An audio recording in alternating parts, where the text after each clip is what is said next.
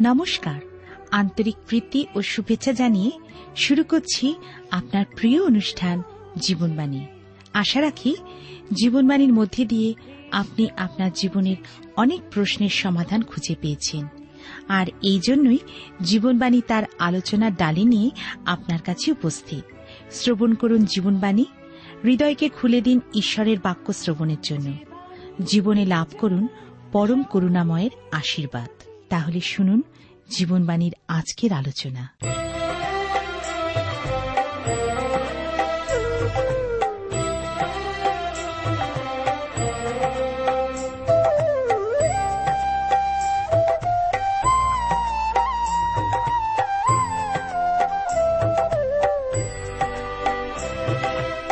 নাম মনে নিলে পাপ ধুয়ে যায়। যে নাম মনে নিলে পাপ ধুয়ে যায়, সে নাম মুখে এলে তার কিসে ভয়? যিশু নাম যিশু নাম যিশু নাম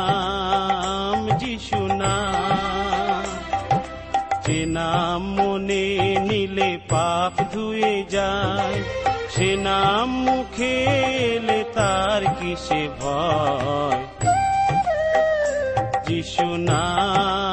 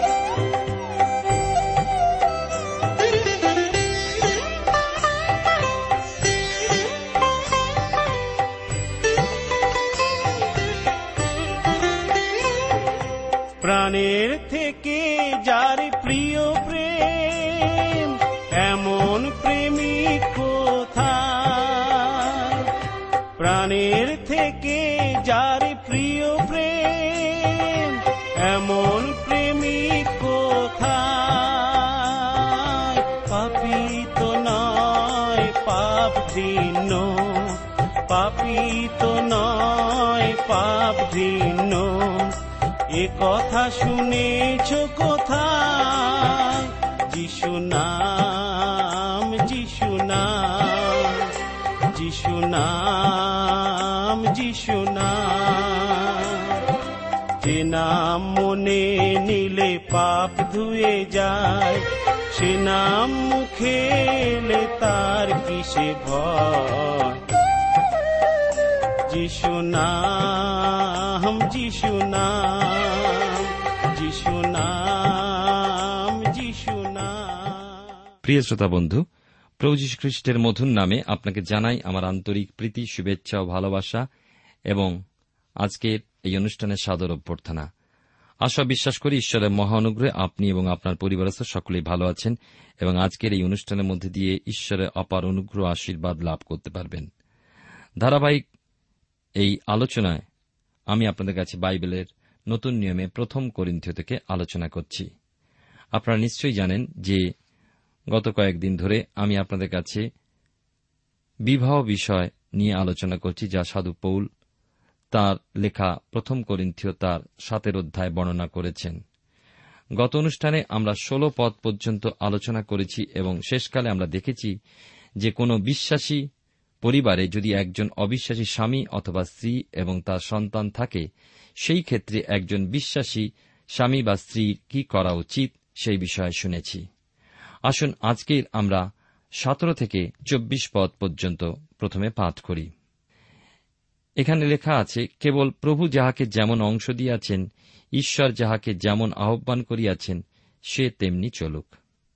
আর এই প্রকার নিয়ম আমি সমস্ত মণ্ডলীতে করিয়া থাকি। কেউ কি ছিন্নতক হইয়া আহত হইয়াছে? সে তকছেদ লোপ না করুক। কেহ কি অছিন্নতক অবস্থায় আহত হইয়াছে? সে ছিন্নতক না হোক। তকছেদ কিছু নয়, অতকছেদও কিছুই নয়। কিন্তু ঈশ্বরের আজ্ঞা সার যে ব্যক্তি যে আহ্বানে আহত হইয়াছে সে তাহাতেই থাকুক। তুমি কি দাস হইয়াই আহত হইয়াছ? ভাবিত হইও না, কিন্তু যদি স্বাধীন হইতে পারো, বরং তাহা অবলম্বন করো। কেননা প্রভুতে আহত যে দাস, সে প্রভুর স্বাধীনীকৃত লোক। তদ্রূপ আহত যে স্বাধীন লোক, সে খ্রিস্টের দাস। তোমরা মূল্য দ্বারা কৃত হইয়াছ, মনুষ্যদের দাস হইও না। হে ভাতৃগণ, প্রত্যেকজন যে অবস্থায় আহত হইয়াছে, সেই অবস্থায় ঈশ্বরের কাছে থাকুক। আসুন আমরা ঈশ্বর হাতে সমর্পিত হয়ে প্রার্থনায় যাই। প্রেমায় পিতা ঈশ্বর, তোমার পবিত্র নামের ধন্যবাদ করি আজকের এই সুন্দর সময় সুযোগের জন্য। তোমার ধন্যবাদ দিই তোমার জীবন্ত সত্য বাক্য যা তুমি আমাদেরকে দিয়েছ এবং তুমি আমাদেরকে নতুন নতুন বিষয় শিক্ষা দিচ্ছ এই করিন্থীয়দের প্রতি পত্রের মধ্যে দিয়ে। তোমায় ধন্যবাদ দিই তোমার পবিত্র আত্মার চালানো আশীর্বাদের জন্য। আজও তুমি আমাদের সঙ্গে কথা বলো, প্রত্যেক শ্রোতা বন্ধুকে আশীর্বাদ করো। প্রত্যেককে যোগ্যরূপে তোমার আরাধনায় রত থাকতে এবং তোমার ইচ্ছা জানতে সাহায্য করো। প্রত্যেকের পরিবারে আশীর্বাদ করো। ধন্যবাদ, গৌরব, মহিমা, শুধুমাত্র তোমাকে দান করে। প্রার্থনা তোমার যিশু নামে চাইলাম, তুমি দয়া করে শ্রবণ ও গ্রাহ্য করো। আমেন। প্রিয় শ্রোতা বন্ধু, আপনি জীবনবাণীর অনুষ্ঠান শুনছেন, আর এই অনুষ্ঠানে আমি আপনাদের কাছে বাইবেলের নতুন নিয়মে প্রথম করিন্তীয় তার সতেরো অধ্যায় থেকে আলোচনা করছি এবং তা সতেরো থেকে চব্বিশ পদ আমি পাঠও করেছি।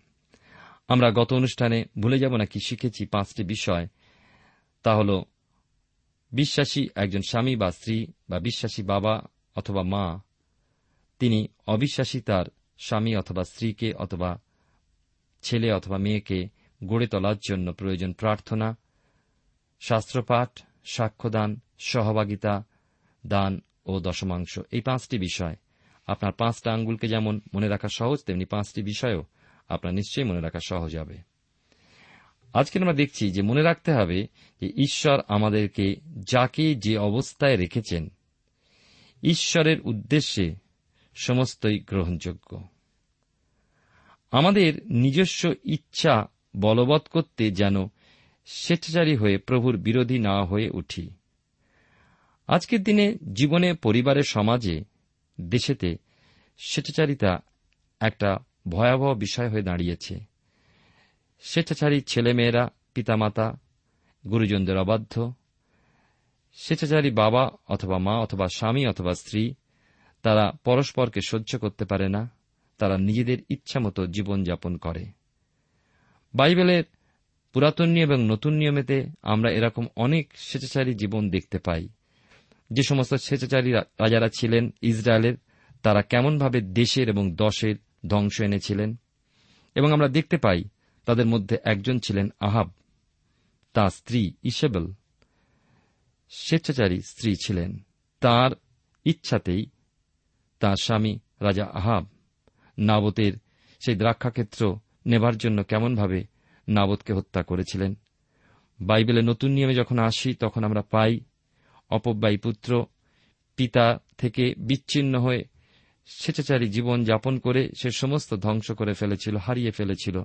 কিন্তু পিতার কাছে ফিরে এসে আবার ক্ষমা, দয়া এবং সেই সহভাগিতা লাভ করেছিল। আমরা যত স্বেচ্ছাচারী হয়ে পড়ি, তত আমরা ঈশ্বর প্রভুর বিরোধী হয়ে উঠি। তাই বিশেষ করে প্রয়োজন সাধু পৌল সে বিষয়ে আমাদেরকে শিক্ষা দিচ্ছেন। শুধু করিন্থীয় মণ্ডলী নয়, সর্বযুগে সর্বমণ্ডলীস্থ খ্রিস্টীয় সন্তানদের জন্য এই নির্দেশ সাধু পৌল দিয়ে গিয়েছেন। তাই জন্য আমরা দেখতে পাই ঈশ্বরের সত্য জানার পর যখন আমরা স্বেচ্ছাচারী হয়ে পড়ি, তখন আমরা মণ্ডলীবিহীন জীবনযাপন করি। আমরা খ্রিস্টবিহীন জীবনযাপন করি। তাই আমাদের পরিবার থেকে শান্তি চলে যায়। শুধু তাই নয়, আমাদের এই পরিবারের সমস্যা মণ্ডলীতে এবং মণ্ডলী থেকে সমাজে গিয়ে প্রকাশ করে। তাই জন্য আমাদের বিশেষ করে ব্যক্তিগত জীবনে আমরা যেন বিশেষ করে সচেষ্ট হই, ঈশ্বরে বাধ্য হয়ে চলি। এবং জগতে এবং আমাদের জীবনে কার্যে, সমাজে বা পরিবারে স্বেচ্ছাচারী জীবনযাপন না করি। তাই আমরা বিশেষ করে দেখি যে ঈশ্বরীয় শান্তি রক্ষা করে ঈশ্বরের ইচ্ছাকেই জীবনে মেনে নেওয়া খ্রিস্ট বিশ্বাসীর মধ্যে এক যথার্থ গুণ। ঈশ্বরের ইচ্ছা আপনি কেমনভাবে জানতে পারেন? ঈশ্বরের ইচ্ছা তার বাক্যের মধ্যে দিয়ে জানা যায়। আমাদের জীবন যদি বাক্যহীন হয় তাহলে আমরা কখনোই ঈশ্বরের ইচ্ছাকে বুঝতে পারব না, জানতে পারব না।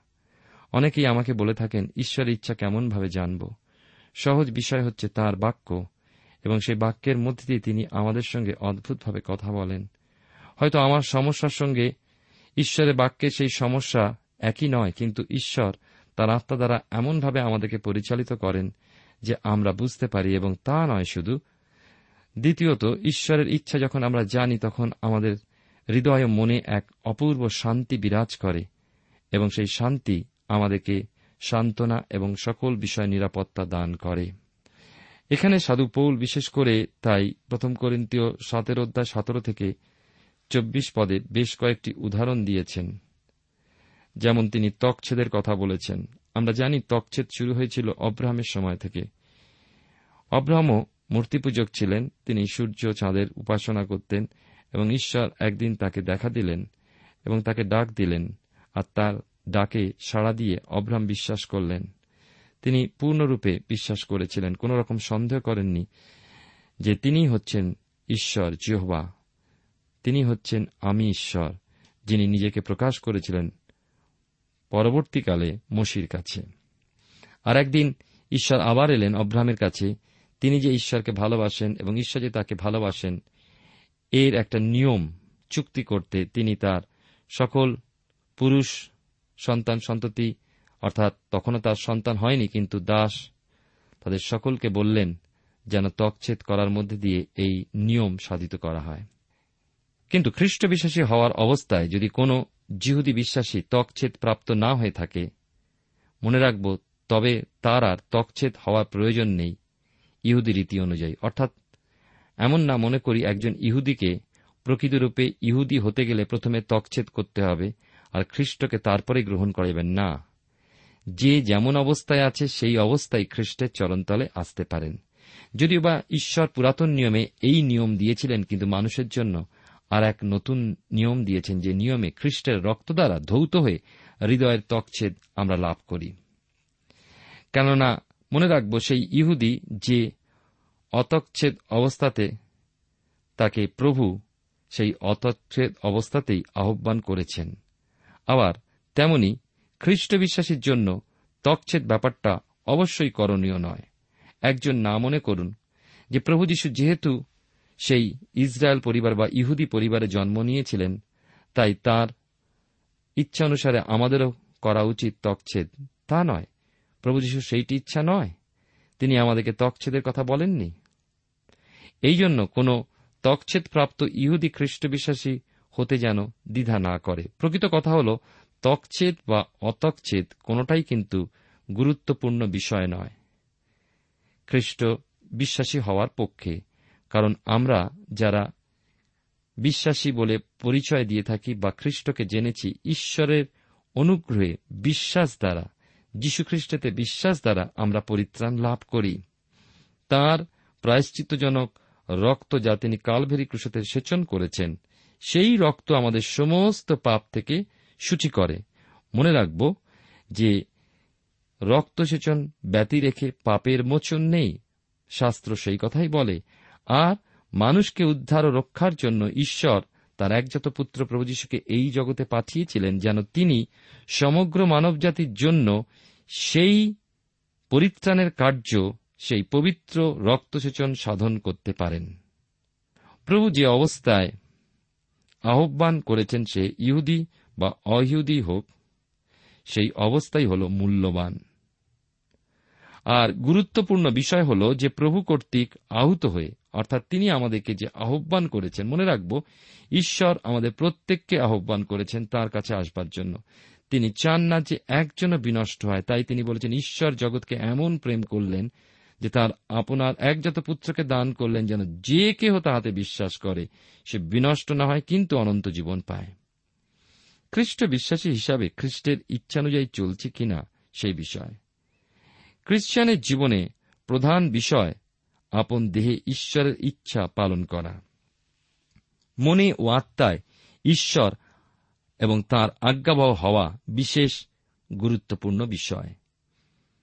আমরা অনেকেই বুঝি না যে মনে এবং আত্মায় বলতে কি, অর্থাৎ আমাদের বিশ্বাস শুধু মুখে নয়, কথায় নয়, কিন্তু অন্তরে আমাদের সমস্ত সত্তার মধ্যে তার আজ্ঞাবহ হয়ে চলা, তার অনুসরণ করা যেন আমাদের জীবনের লক্ষ্য হয়।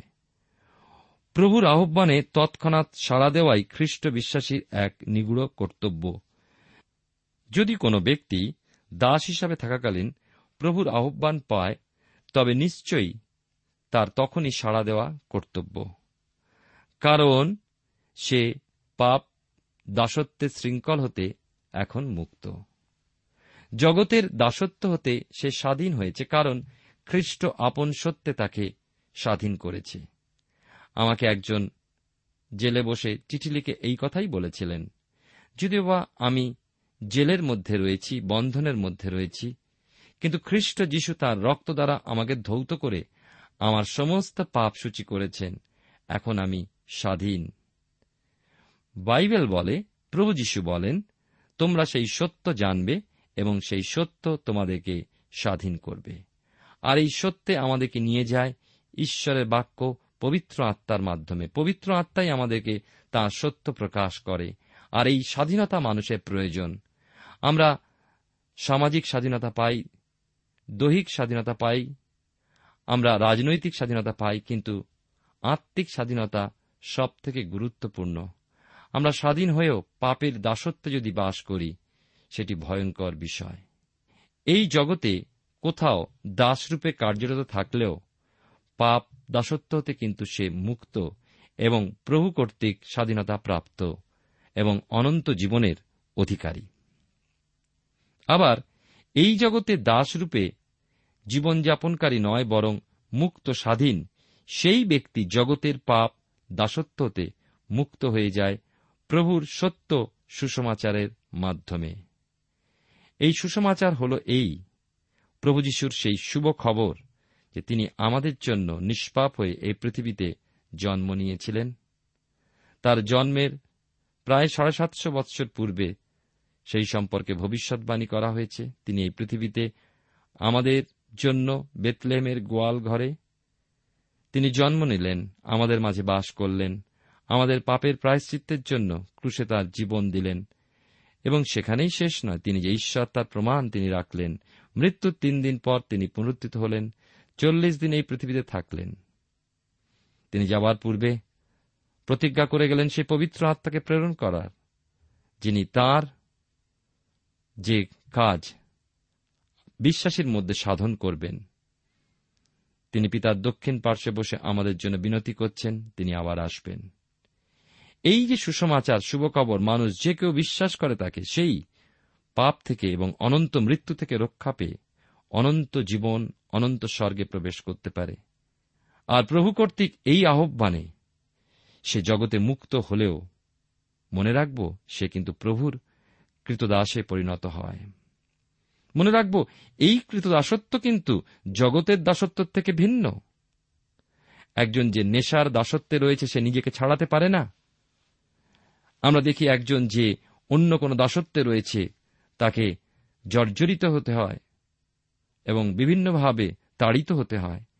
কিন্তু প্রভুর কৃতদাসে পরিণত হওয়া অর্থে প্রভুর ইচ্ছা পালন করা, তাকে সম্মান দেওয়া তার গৌরব করা এবং তার পরিকল্পনা অনুসারে তার ইচ্ছাকে সাধন করা, তার বাক্য জানা এবং সেই মতো অন্যকে জানানো এবং নম্রতা সহ জীবনযাপন।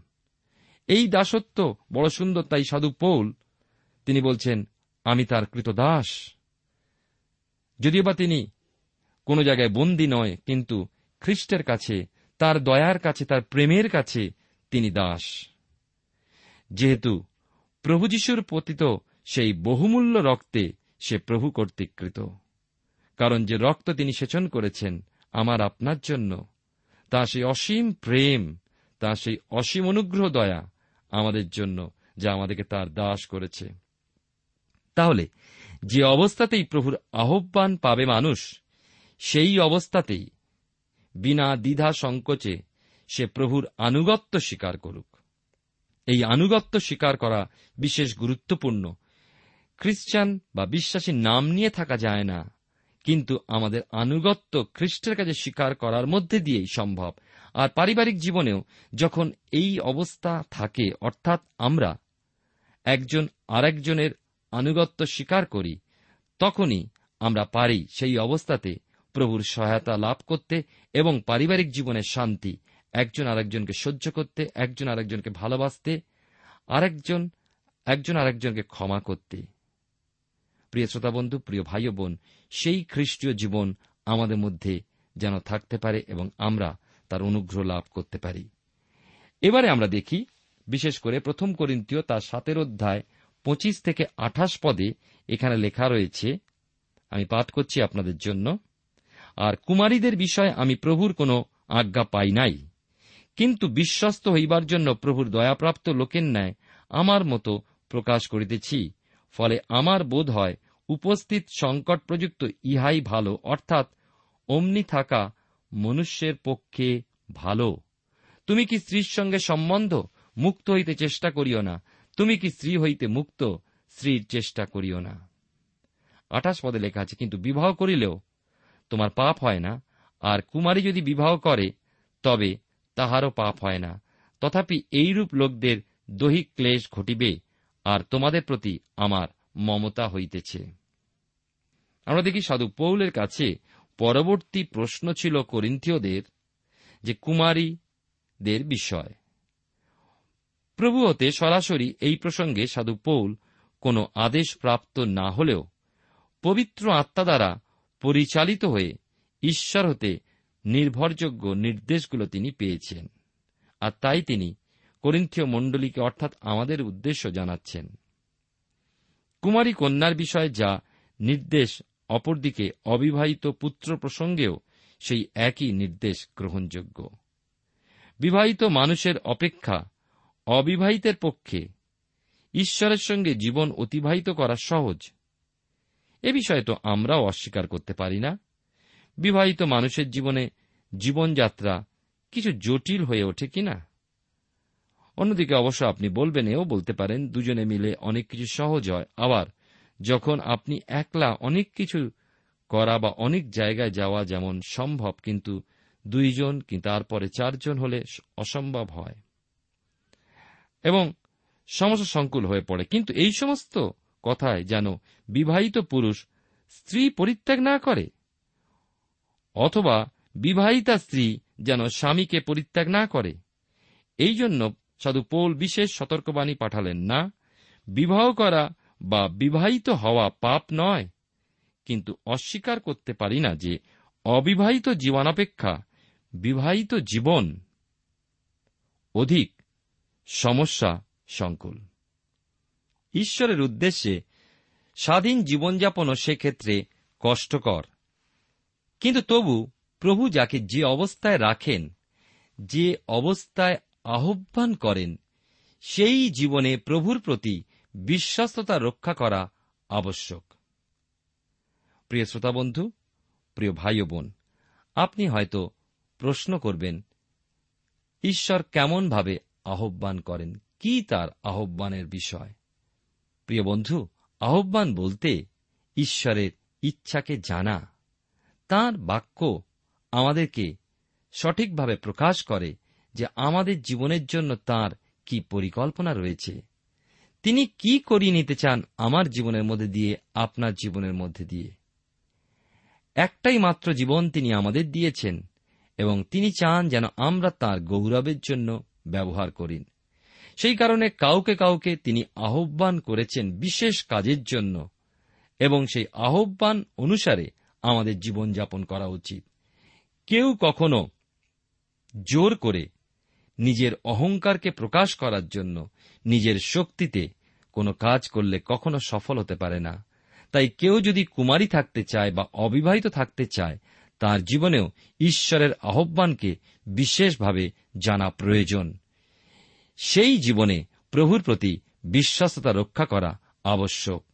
এবং ঈশ্বরের আহ্বান অনুযায়ী যারা চলেন, তারা ঈশ্বরের ইচ্ছা অনুযায়ী চলেন। এবং দ্বিতীয়ত, ঈশ্বরের সাহায্য ও শক্তি লাভ করেন। যিনি আহত হয়েছেন, তিনি শুধু ঈশ্বরের ইচ্ছা জানেন না, কিন্তু ঈশ্বরের শক্তিকে তিনি লাভ করেন, তার সাহচর্য লাভ করেন। সেই বিনা আমরা কখনো এই রকম জীবনযাপন করতে পারি না। তাই আজকের ঈশ্বরের বাক্য শুনতে শুনতে আপনার, আমার মনে যেই প্রশ্ন আসুক না কেন সব থেকে বড় গুরুত্বপূর্ণ বিষয় হল, আমরা যেন ঈশ্বরের ইচ্ছা জানি এবং তার আহ্বানে সাড়া দিই এবং তার সাহায্যে ও তার শক্তি লাভ করে এগিয়ে চলি। তবেই আমাদের জীবন, ব্যক্তিগত জীবন এবং আমাদের পারিবারিক জীবন, সামাজিক জীবন, মাণ্ডলিক জীবন সুন্দর, পবিত্র এবং আশীর্বাদে পরিপূর্ণ হয়ে উঠবে। ঈশ্বর আপনার জীবনে মঙ্গল করুন। প্রার্থনা করি প্রেমা পিতা ঈশ্বর, তোমায় ধন্যবাদ দিই তোমার বাক্যের জন্য। ধন্যবাদ দিই তোমার জীবন্ত যে শিক্ষা যা আমাদেরকে আজকের আত্মিকভাবে উৎসাহিত করুক এবং আমাদের পরিবারগুলি এবং ব্যক্তিগত জীবন গঠন করতে সাহায্য করুক। তুমি আমাদেরকে তোমার আত্মা দ্বারা চালিত করো, তোমার আহ্বানের যোগ্যরূপে চলতে সাহায্য করো। আমাদের অযোগ্যতা, অপরাধ ক্ষমা করো, আমাদের প্রত্যেক জীবন ও প্রত্যেকের পরিবারকে বিশেষ আশীর্বাদে বিভূষিত করো। ধন্যবাদ, গৌরব, মহিমা, তোমারই হোক। ত্রাণকর্তা যিশুর নামে প্রার্থনা চাই।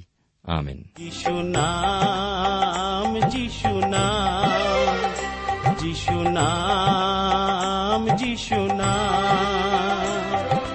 যে নাম মনে নিলে পাপ ধুয়ে যায়, সে নাম মুখে এলে তার কিসে ভয়? যিশু নাম যিশু নাম যিশু নাম।